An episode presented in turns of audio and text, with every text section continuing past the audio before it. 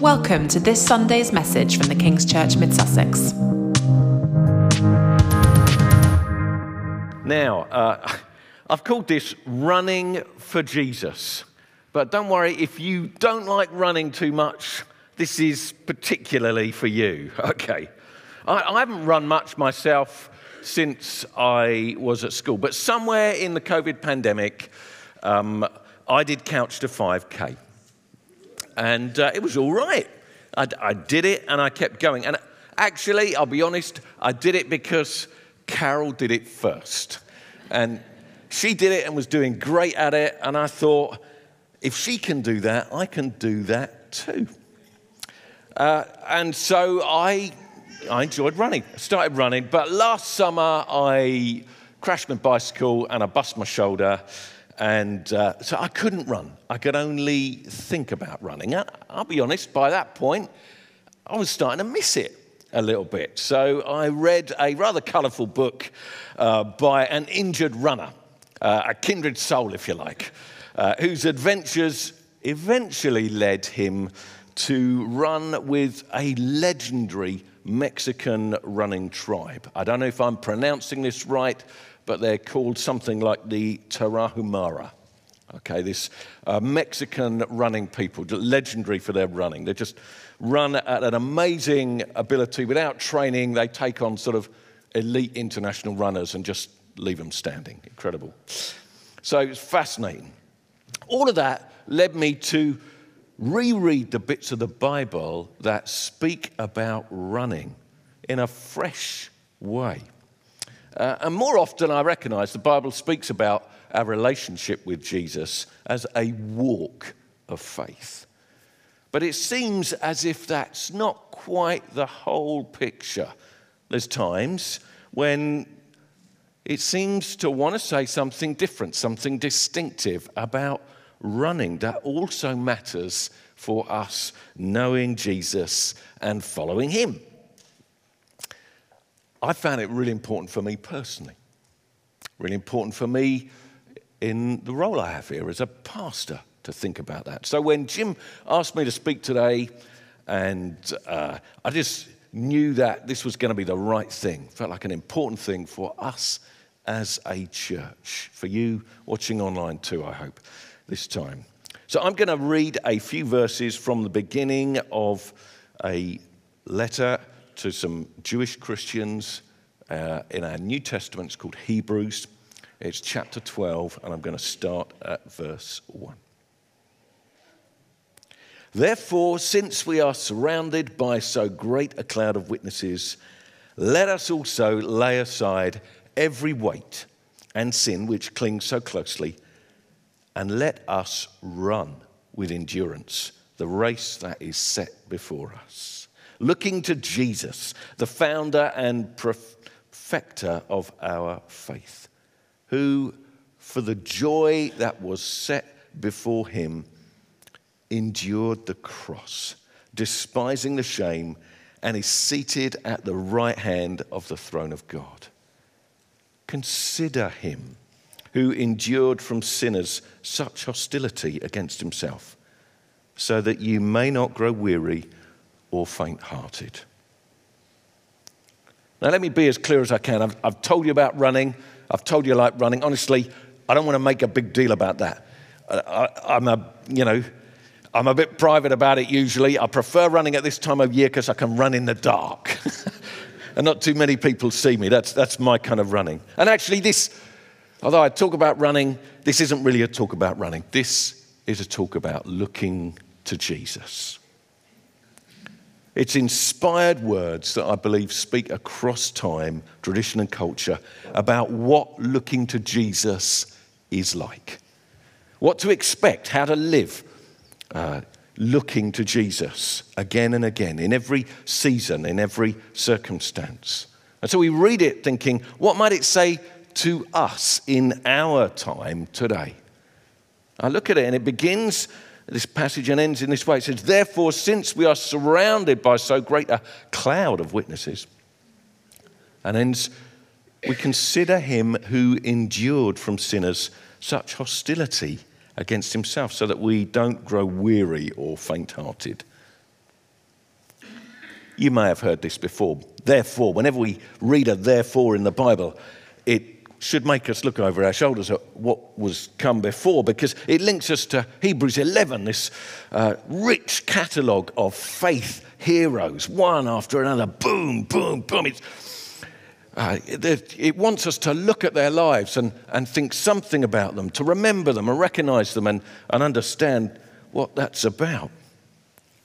And it calls them uh, a cloud of witnesses. That's not a typo. That isn't just some sort of mistake that's happened in the passage of time as if it should really read a great crowd of witnesses. They weren't trying to say they were sort of misty or vaporous either, this, you know, wafting about somehow. It turns out that the term cloud was important to them. It, it was how they described something that was tangibly significant, a, a significant gathering of people. We've got a whole bunch of collective nouns now. We, you know, I, I, think you call it a parliament of owls or something. Some people get all excited about what collective nouns are, but for them, the collective noun for a group of really important people that you needed to take notice of was a cloud of them. But this wasn't just a cloud, this was a great cloud. We're trying to say there's loads of them, and that makes a difference. It counts for something in time, it, it counts for something that means something. It was meaning something to them then. It was, as they read it, you're going to get this and think, right, a cloud of them. Yes, of course there is. Okay. To land, I, I don't know how you describe something like that, or what other kind of analogies might make sense to us today. I read someone who said it's a little bit like God's Westminster Abbey. Anybody been to Westminster Abbey? I'd, I'd, i had a guided tour around it some years ago, and what I discovered was, as grand as it looks on the outside, it, it's actually a kind of indoor graveyard. I don't know if you've ever thought about that. You know, oh, here's where so and so is buried, and Dickens is over there, and, and so on and so on. Apparently, there's like nearly 3,000 of the great and good uh, from our nation over time that uh, have been buried there. So it becomes this important place now, with all that sense of history, for new historic moments to be had. If it's significant, right, it better be in Westminster Abbey, that place where we remember all that's gone before in other lives. There's some of the same sense of that in that therefore and this cloud of witnesses. Are you aware of what your life is in a place of history? What it might count for in terms of what's gone before, who else has been something that the writer to the Hebrews is trying to tune us into that, to have an awareness of it. We can get busy in life and we're just trying to do stuff and not muck up and forget what it might count for in the whole of history. These heroes of Hebrews 11, they're, they're more than merely spectators casually observing, you know, as if they're there like scratching their belly saying, Pass me the Doritos. Let's see what Cornford does then. No, they're offering some kind of meaning to our struggle, to the day to day, the doings of our lives. They remind us that we too will be faith filled and heroic, or we can be, depending on where we look and how we act and who we are and what we choose to do in each of the moments of our lives, whether we recognize we are surrounded by history and significance, whether we are prepared to endure like they did. They show us the process of faith life works. It's the right way to the right end. It's the way that we should live. They remind us that our faith is lived out in so many practical and yet radical kind of things. They were building and blessing. They were giving up and going over land and sea. They were waiting and wandering. They were mocked and mistreated in loss and in life, facing lions, enforcing justice in faith, through fire, in so many different ways. Their lives lived in every place that their race took them. Always with God's word of promise. Always with God's words of promise. But, but, often without actually knowing or seeing God's work. Oh. Maybe we feel the same sense of that. Do I see what God's doing in my life? Where do we look? Has anybody else felt like that? There's a whole chapter of them in Hebrews 11. They're for us to remind us and encourage us. And it says something too. This collection of faith heroes is still being compiled. And it asks us, will you be in the final set? It asks us the question how will we live in that way? Will we look to Jesus? Will we endure like they did? Will we make the kind of choices that they were prepared to make, whatever the cost, whatever the outcome, whatever it seems like, whether or not it seems like they win? I can't help noticing too the kind of people who aren't in this cloud the popular, the comfortable, the seemingly successful, the influential, the, the life hackers, the shortcutters, the efficient, the easy winners, the always in controllers. We live a kind of life where everything around us is telling us to live differently, to run our race in a different kind of way. I, I came across an old fashioned term this week Hurkle Durkle. I'd never heard of that before. Apparently, it's a great term. It just sounds good, doesn't it? Hurkle Durkle. Apparently, it's 19th century Scots, and it describes lingering under the covers of a warm bed long after it's time to get up. Oh, yes, I'm going to Hurkle Durkle today. I wanted to Hurkle Durkle today. I wonder if we live as Christians thinking, if only I could Hurkle Durkle all the way to heaven. Oh, I'd like just to be comfortable as a Christian, warm and cozy. If only I could Hurkle Durkle all the way to heaven, said no faith hero ever. That's what chapter 11 tells us. Those who will make the final faith hero cut consider Jesus, who endured from sinners such hostility against himself and they don't grow weary or faint hearted. This passage thinks it's worth noticing the inspiring lives of others in the way that we live, in the readiness we have for choices that look at Jesus and choose for Him. And as important it is to be inspired by them, it's vitally important, it says, to consider Jesus' life. We might be inspired by faith heroes, but Jesus is our true example, our forerunner, some translations give it.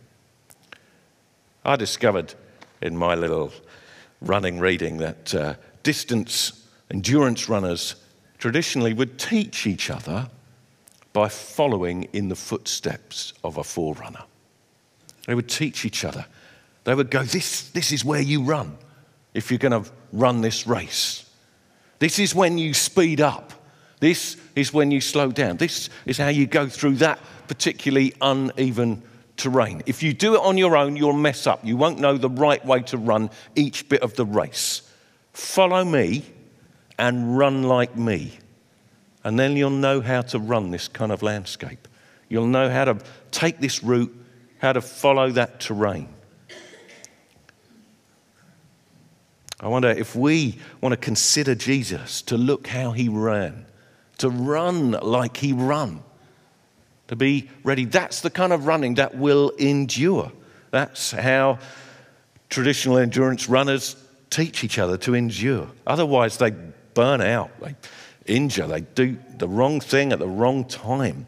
Even with the best intentions, that's possible. Are we weary or faint hearted? Are we considering Jesus? Are we looking at how he lived, how he ran, and how that might teach us to run? We all need someone to look at as we run, as it turns out. Endurance runners tell me that too. They have to find something or someone else to focus on while they are running. And what they'll tell you is that if you don't, you are very likely to sabotage your own run. Without the right focus, we will all lose some sense of what we're doing and why we are doing it.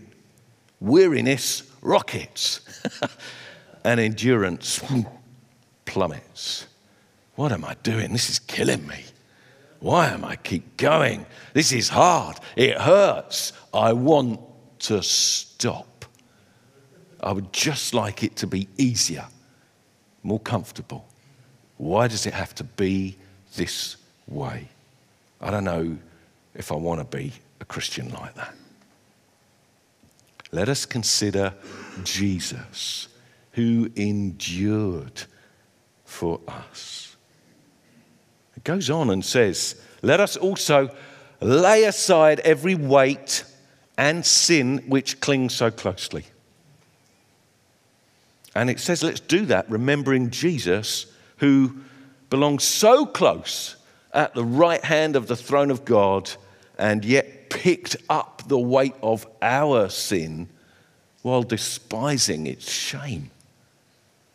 We don't throw off our confidence, we throw off the right things or the, the wrong things, the things we definitely don't need. Hebrews 10 35, 36 says, Therefore, do not throw away your confidence, which has a great reward for you have need of endurance, so that when you have done the will of God, you may receive what, is promised.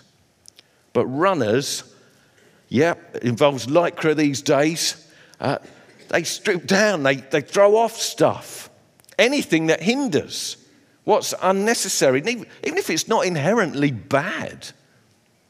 And they throw off what entangles. They will just want to get rid of things that will trip them up sin that's going to stop them, take them out of the race.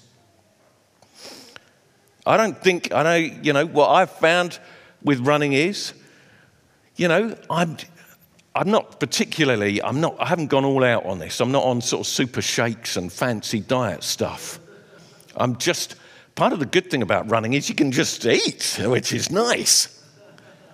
But what I find is that when I run, I know what I've eaten differently than when I'm not running.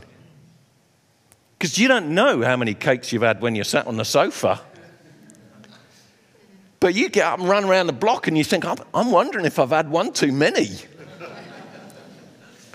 it's just a whole lot more obvious what I've carried, what hinders when we run. In other words, you, you know, it's much more obvious. Cake is good, it's very good. But how much cake is good for running? And if that's true for running, what about the rest of our life? Things may be good, but how much of it is good for my faith? How much of it is good for my life following Jesus? How much of this are we taking in? Jim alluded to this a little bit last week, some of his own ways he was being provoked in that. I saw someone uh, saying they'd done a calculation, they were talking to preachers, saying, People in your congregation, you know, in two weeks, they will watch as much TV as they will listen to your preaching in a whole year. it's sobering, isn't it? How much screen time, you know, on, on an average thing. I, am sorry, I haven't got time. Time to join in with a week of prayer. I'm, I'm ever, ever so busy. January's a busy month for me. It's fascinating what a sense of time we have. What is slowing down our faith? What is hindering us from following Jesus? How do we view those things? Philippians 3 8. I count everything as loss because of the surpassing worth of knowing Christ Jesus my Lord. Now, key term is count. Things that are actually worth something are counted as worth so much less than knowing Jesus. In fact, they become less than worthless. They're actually a hindrance. I don't want them. I want to take them off, get them out of my life. I could follow that team, I could watch that drama, I could read that book, I could go to that interesting place, have that wonderful holiday. But do I notice if or when it means I'm missing ways of knowing Jesus more? Is it helping me know Jesus? Is it hindering me? Are we prepared to live that radically? Be that honest? Do we actually want to run for Jesus, or would we rather stay on the sofa and wait till he comes and finds us there? Where we don't have to notice that, where we don't have to feel that we're carrying that. Where does he want me to be acting or serving? If we are looking at Jesus, we'll have a sense of that. Where can I be doing what he would be doing or giving generously like he does?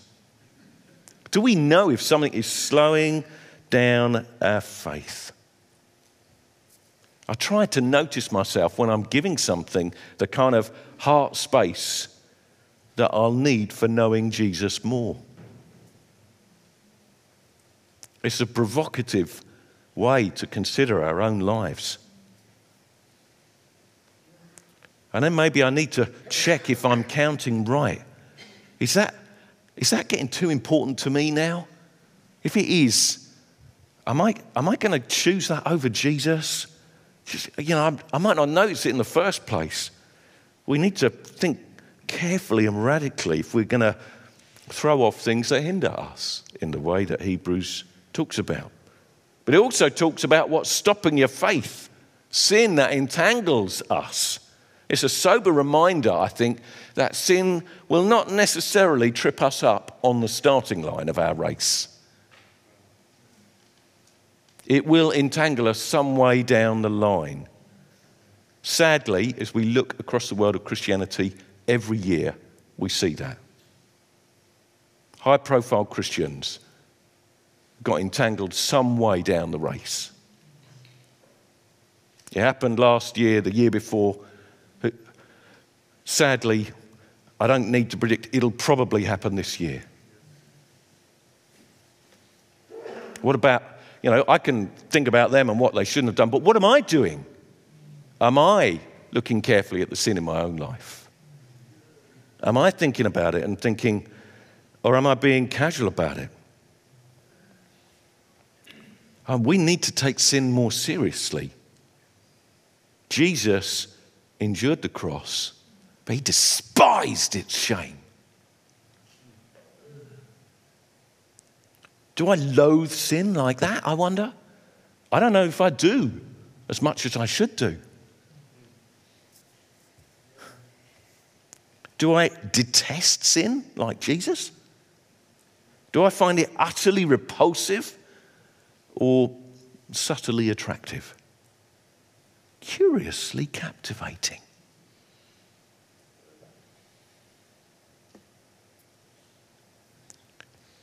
Curiously, I think, and the thing is, throwing off what hinders us will never seem quite enough without looking to Jesus. On its own, it's just some kind of asceticism, simple living, new minimalism or something.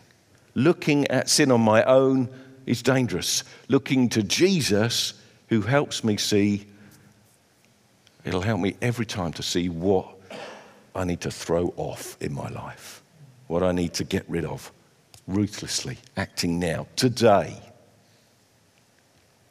How are we preparing to endure in our Jesus following for whatever lies ahead of us?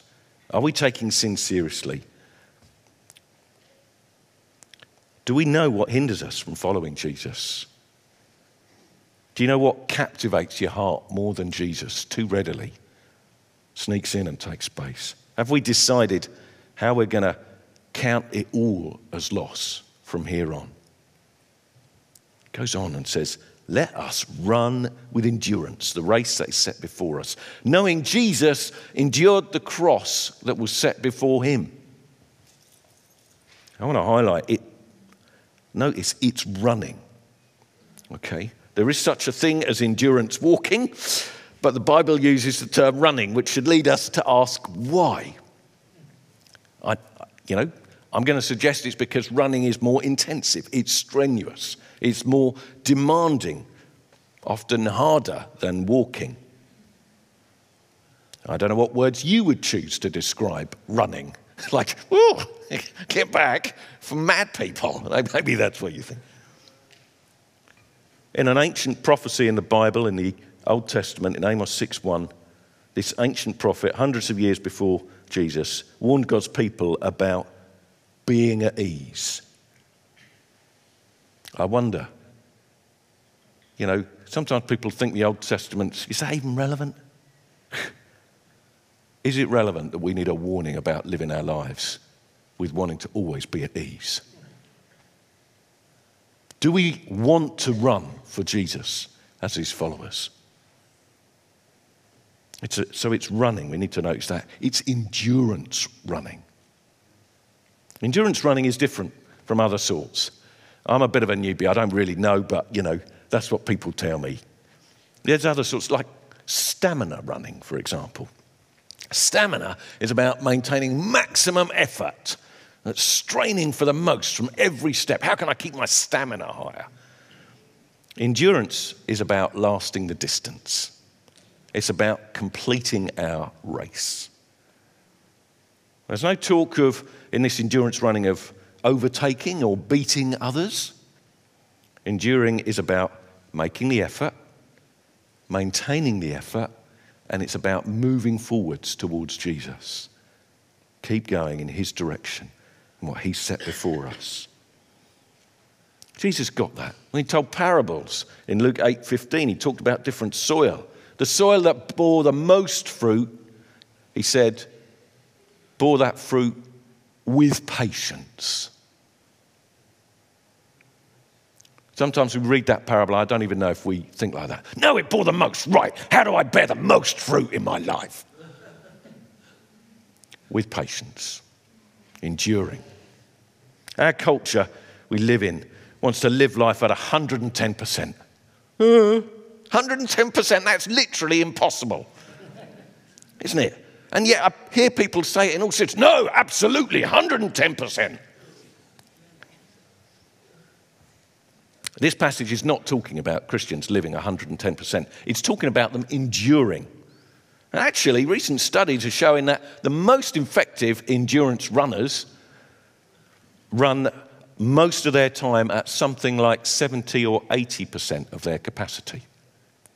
It seems that that increases their running ability and capacity. So a lot of elite runners are now running slower in order to run better endurance running. Interesting. What would that mean for us? You know, how do we, how do we run a, in an endurance way for God? Maybe it means we need to live radically different to the culture we're in which is 110%, in order to endure. Maybe we need to run differently. Chris Bennett, head coach for Nike Running Global, says this Many people believe they hate running. Any in the room now? Many people believe they hate running. He says it's not running they hate, they hate running the wrong way. Maybe there's a way that we all can and that we all will run for Jesus. His way.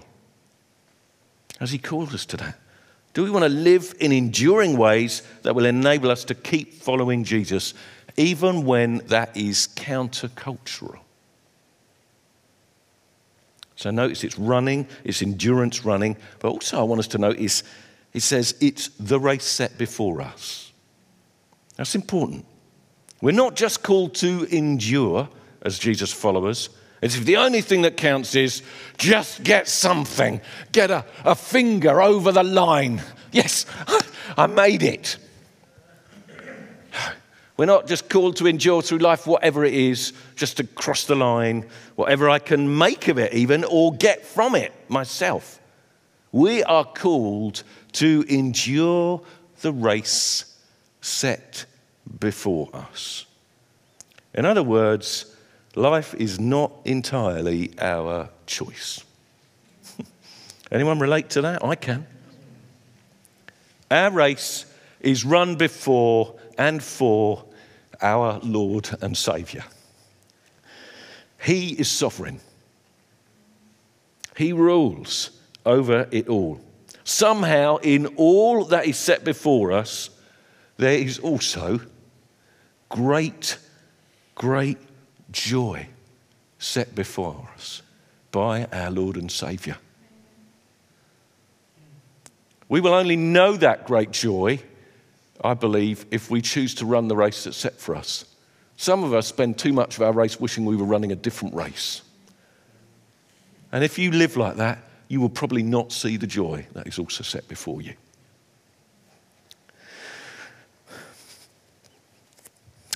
As I read about Jesus sweating blood before his crucifixion, he prays, Father, if you are willing, remove this cup from me. Nevertheless, not my will, but yours be done. It seems more like the cross had been chosen and set before him. Whatever joy Jesus saw, and this passage tells us about, whatever joy he endured for, didn't seem immediately apparent to other people around him at that time, did it? They watch him in the garden crying out. Well, they fall asleep, frankly. They can't even stay with him in that. It may not be obvious for us either. And yet, as our forerunner, as the founder and perfecter of our faith, Jesus has set joy before us. And he's invited us to run our faith with endurance and for that great joy that we can and will know in him. Do we want to run the race set before us? Or are we still angling for some other kind of route? Endurance runners have a saying don't fight the trail, take what it gives you. How much more us running for Jesus? We'll run the race set before us best if we keep looking to Jesus. We look to Jesus, we remember him, our great high priest. We depend on him, we obey him, trust him, and hope in him.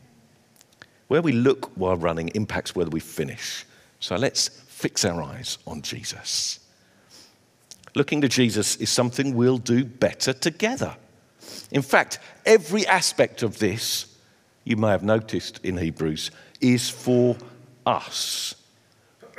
We are surrounded by a great cloud of witnesses. Not just me, not just you. They're not just looking at Jim because he's a special Christian to see how he gets on in his race. We are surrounded by a great cloud of witnesses. We consider Jesus so we don't lose heart. It's all of us who need to lay aside our weights and our hindrances. We run, we endure the race set before us. It's not you and your race. Hope it goes all right. See you next weekend. Have a good week now. The Tarahumara, this Mexican running tribe, they, they don't run on their own. Friends, family, a whole village will get involved in a run. Running, they, they consider, celebrates and strengthens their relationships. They don't expect an individual to have all the strength or patience or dedication or persistence for the race set before them. That's obvious to them. It doesn't always seem obvious to us, but it's obvious to them. They expect to know more of each other together in the race. And so they want to find ways to run their race together. They expect to grow at the limits of their ability as they encourage each other. No wonder they got good at running. They consider themselves to be most alive when they're running. And one more thing, perhaps the most important of all, they love running. and as we look to Jesus, I ask, how much more us?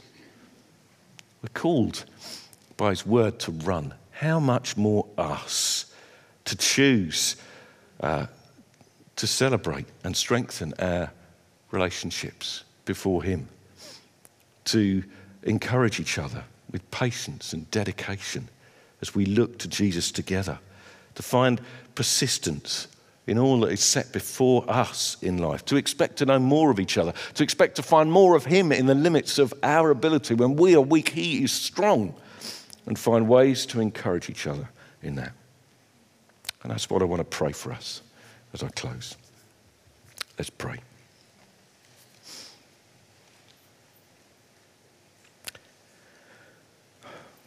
Lord Jesus, we thank you for who you are. We look to you together in prayer right now. We thank you for your great and amazing love. Thank you for making a way for us at the cross. Praise you for all that you endured there. It's extraordinary to think again and remember that. What amazing love to endure as you did.